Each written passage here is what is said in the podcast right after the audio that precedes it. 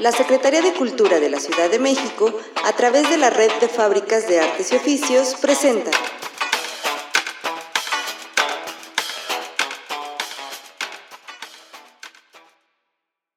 Faro en tu comunidad y la Estrategia 333 trae para ti podcast sobre pueblos, colonias y barrios de la Ciudad de México.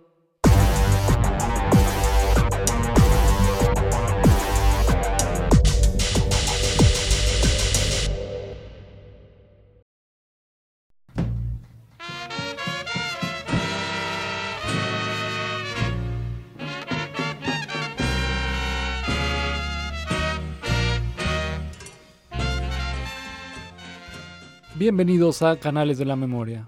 una nueva serie que busca navegar por la intrincada red de canales de la memoria de Tláhuac en la voz de sus cronistas. Yo soy Salvador Portilla y en esta ocasión nos encontramos en la tradicional pulquería La Mangana con Baruch Martínez Díaz, nativo de San Pedro Tláhuac, chinampero e historiador, quien nos habló un poco sobre los orígenes de esta localidad.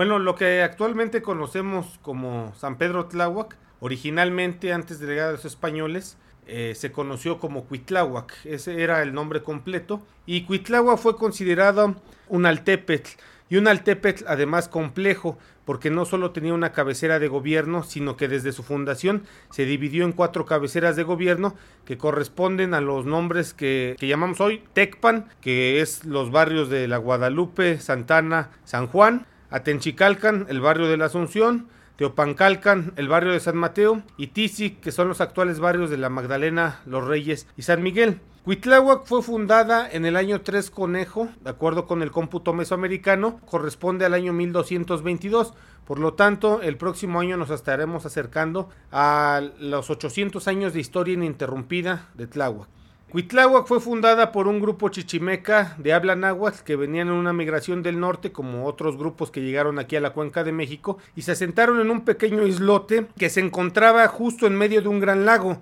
que después fue dividido en dos y que pasaron a llamarse de Chalco hacia el oriente y de Xochimilco hacia el poniente. En este pequeño islote fundaron eh, el Altepetl Cuitláhuac y lo fueron ensanchando con base en la técnica eh, de agricultura chinampera, de construcción de chinampas, que los Cuitlahuacas y otros pueblos de origen náhuatl innovaron, crearon y a partir de esta técnica pudieron expandir la primigenia isla. El templo principal lo erigieron en honor a Mixcoatl, que era su deidad protectora, y es lo que actualmente conocemos como la parroquia y exconvento de San Pedro Tláhuac. Ahí, abajo de esos dos monumentos históricos, se encuentra todavía el basamento piramidal de lo que fue el antiguo Teocalli o el antiguo templo dedicado a Mixcoatl. Los Cuitlahuacas fueron un señorío independiente en un primer momento, pero poco a poco fueron siendo dominados por los chalcas. No necesariamente a través de la guerra, sino también a través de el cruce de linajes, es decir, matrimonios entre los diferentes señoríos y a través también de la llegada de mucha gente de origen chalca, por lo cual Cuitláhuac gozó de independencia muy pocos años. Fue anexada al gran o a los grandes señoríos de la zona de Chalco Amaquemecan y así permaneció hasta más o menos 1392 1393, que es cuando otro señorío importante del norte de la cuenca de México invade Cuitláhuac, ahora sí a través de la guerra y que es el señorío de Azcapotzalco,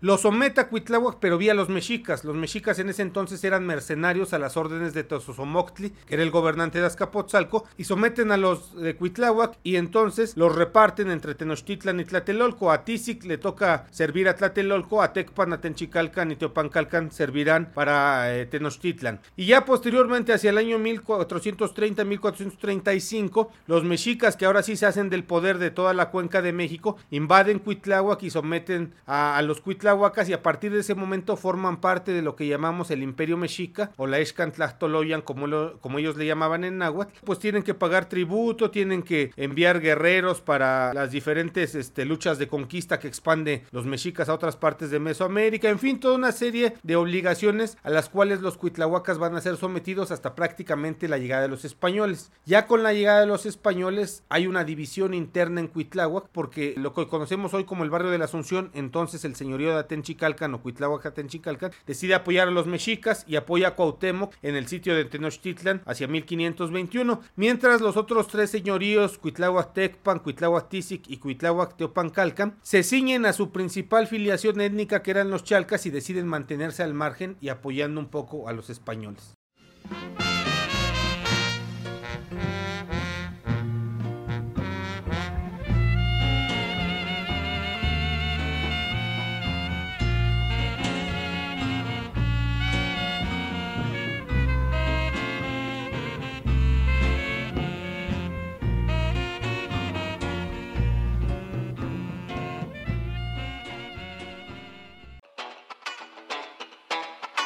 La Secretaría de Cultura de la Ciudad de México, a través de la Red de Fábricas de Artes y Oficios, presentó